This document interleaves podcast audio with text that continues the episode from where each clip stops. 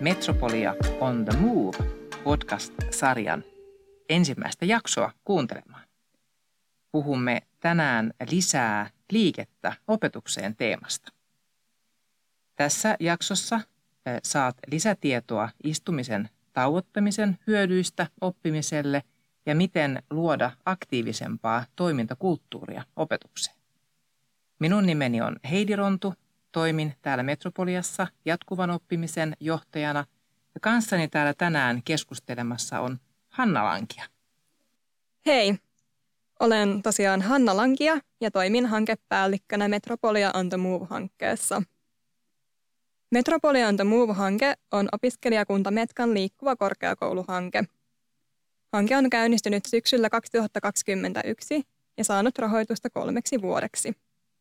Hankkeen tavoitteena on liikunnallistaa opiskelua, opetusta ja opiskeluympäristöä Metropolian kampuksella ja tätä kautta parantaa opiskelijoiden hyvinvointia sekä opiskelukykyä. Hyvä, kiitos Hanna. Eli tärkeästä hankkeesta on kyse. Mainitsit tuossa, kun esittelit vähän tätä Metropolia on the Move-hanketta, että opiskelijat, opiskelijoita on tarkoitus saada liikkumaan. Niin kysyisinkin tähän alkuun, että kuinka paljon opiskelijat eivät liiku, eli sanotaanko näin, kuinka paljon opiskelijat istuvat ja miten tällainen runsas istuminen vaikuttaa opiskelijoihin? Korkeakouluopiskelijat istuvat paljon, keskimäärin jopa lähes 11 tuntia päivässä. Suuri osa tästä istumisesta tapahtuu opiskelupäivän yhteydessä. Tämä ei ole mikään ihme, sillä opiskeluympäristö on usein rakennettu siten, että se kannustaa pitkäaikaiseen paikallaan oloon. Runsas istuminen heikentää opiskelijoiden hyvinvointia ja opiskelukykyä. Se muun muassa lisää riskiä tukia liikuntaelimistön ongelmille sekä heikentää vireystilaa ja jaksamista. Edes säännöllisellä hikiliikunnalla ei voida täysin kompensoida runsaan istumisen haittavaikutuksia, vaan pitkäaikaisen paikallaan olon tauottaminen on tärkeää riippumatta siitä, kuinka aktiivinen opiskelija muuten on. Eli liikkumiseen eri tavoin tulisi, tulisi kannustaa, jos ymmärrän oikein. Ehkä tuohon vielä voisin kommentoida. Itsekin tässä olen nyt syksyn alkuun päättänyt aloittaa tällaisia kävelykokouksia. Aina silloin kun mahdollista, niin lähden, pistän luurit korviin ja lähden kävelemään ja kokoustamaan.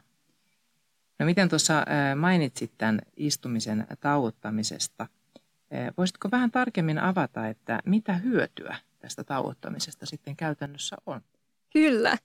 Tosiaan ehkä olet itsekin huomannut näiden kävelytaukojen yhteydessä, että tämmöinen istumisen tauottaminen muun muassa parantaa vireystilaa, tarkkaavaisuutta, keskittymiskykyä ja muistia. Opiskelijoiden näkökulmasta katsottuna tämä puolestaan edistää oppimista, kun opiskelijat jaksavat keskittyä opetukseen – ja pystyvät sisäistämään kuulemansa paremmin. Pienet aktiivisuustauot voivat myös vähentää luokkahuoneen rauhattomuutta. Opiskelijoiden istumisen tauottaminen siis tukee opettajan jokapäiväistä työtä.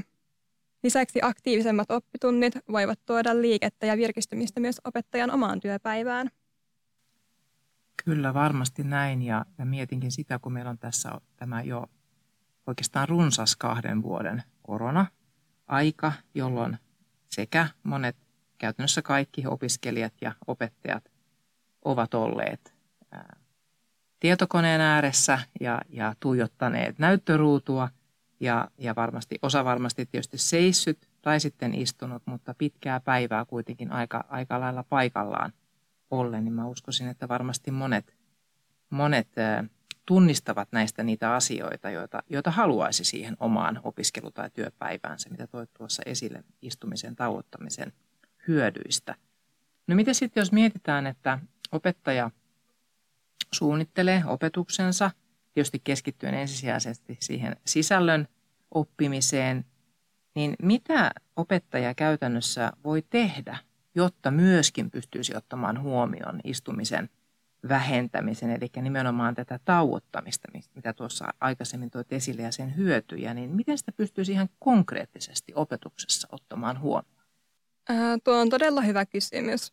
Ja ensinnäkin haluaisin mainita sen, että tällaista istumisen tauottamista ei niinkään pitäisi nähdä ylimääräisenä vaivana, vaan omaa työtä tukevana toimintana, jonka ei tosiaan edes tarvitse viedä paljon vaivaa eikä aikaa opetuksesta. Nämä istumisen tauottamisen keinot voivat olla hyvin yksinkertaisia. Esimerkiksi tunnin alussa opettaja voi kertoa, että opetuksen seuraaminen seisten, venyttely ja muu liikuskelu on sallittua. Myös esimerkiksi pari- ja pienryhmäkeskustelut voi ohjeistaa käymään seisten. Sen sijaan, että opettaja jakaa opetusmateriaalit opiskelijoille tai laittaa kiertämään ne kädestä käteen, opiskelijoita voi pyytää noutamaan materiaalit luokan etuosasta. Jos on menossa joku pidempi luento, niin taukojen aikana opiskelijoita voi kehottaa käymään vessassa tai vaikka hakemaan kahvia, mikä sitten tuo tämmöisiä muutamia ekstra askeleita siihen opiskelupäivään. Opettaja voi myös näyttää esimerkkiä seisomalla itse opetuksen aikana. Jos haluaa panostaa vähän enemmän, niin tietysti esimerkiksi perinteinen taukojumppa on myös hyvä keino saada opiskelijat liikkeelle. Jos liikkeiden keksiminen itse tuntuu vaikealta, niin tässä voi hyödyntää esimerkiksi taukoliikuntasovelluksia tai valmiita YouTube-taukojumppavideoita. Muitakin keinoja toki löytyy. Näitä kaikkia keinoja ei myöskään tarvitse hyödyntää, vaan jokainen voi sitten valikoida itselleen ja siihen kyseisen oppitunnin rakenteeseen parhaiten soveltuvat vinkit. Hyvä tuosta listasta, mitä, mitä tuossa kävit läpi, niin tunnistinkin. Itse en ole nyt enää hetkeen aikaan ihan, ihan suoraan opettajana toiminut, mutta tuli mieleen kokoustilanteet. Ja itse asiassa ihan samalla lailla nyt sitten kun palataan kampuksille toivottavasti enenevässä määrin, niin paljonhan meillä yleensä kokoukset ovat istumakokouksia. Ja, ja tuosta jäi erityisesti mieleen, mitä mainitsit sen, että, että kokouksen puheenjohtajahan esimerkiksi voisi omalla esimerkillään ää, juurikin esimerkiksi nousemalla välillä itse seisomaan tai tuottamalla tämmöisiä mikrotaukoja tai sitten tosiaan sanomalla kokouksen alussa, että täällä saa liikkua, saa nousta seisomaan ja näin, niin, niin on aika semmoisia pieniä asioita, mutta tärkeitä koska silloin se on sallittua. Liikkuminen on sallittua sen jälkeen. Kyllä, ehdottomasti. Ja nimenomaan tällainen esimerkin näyttäminen ja luvan antaminen on tosi tärkeää, koska tämmöinen sosiaalinen kynnys omatoimiselle istumisen tauottamiselle, venyttelylle ja muulle vastaavalle voi olla todella suuri opiskelijoilla. Ymmärrän oikein hyvin, jos istuu luokassa ja siellä istuu 20-30 muuta opiskelijaa ja sitten opettaja siellä edessä käy asioita läpi ja yhtäkkiä yksi opiskelijoista nousee yhdessä ja lähtee kävelemään ympäri luokkaa, niin varmasti herättää huomiota ja, ja sitä voidaan pitää hyvinkin omituisena. Kyllä on tärkeitä asioita ja itse asiassa hyvinkin yksinkertaisia varmaan viedä sinne opetukseen, niin kuin toitkin tuossa esille, että ei tämä, tämä, tämä ei ole mitään rakettitiedettä eikä vaadi sen – syvällisempää suunnittelua, vaan on aika yksinkertaistakin ottaa mukaan siihen omaan opetukseen. Juurikin näin. Että ehkä kaikista vaikeinta, asio- vaikeinta tässä on saada vain aloitettua ja tehtyä rutiini tämmöisestä istumisen tauottamisesta ja luoda Aivan. sellaista normia siitä, Aivan. että siellä luokkahuoneessa ei pelkästään istuta. Kyllä, juuri näin. Hyvä, kiitos Hanna. Me päästiin tässä nyt vähän alkuun. Saatiin kuulla tiettyjä asioita tästä Metropolia on the Move-hankkeesta ja mitä siinä edistetään. Tässä ehkä juuri niitä opetukseen helposti ja muuhunkin työ- ja opiskelutoimintaan vietäviä vinkkejä.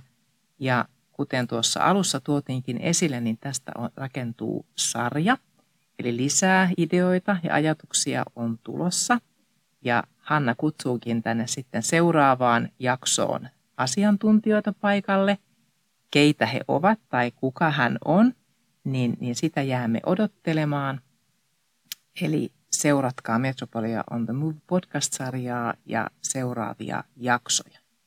Lämmin kiitos sinulle Hanna ja kiitos kaikille kuuntelijoille, että olitte mukana tämä, tässä jaksossa – ja jäädään odottelemaan seuraavaa Metropolia on the Move-jaksoa.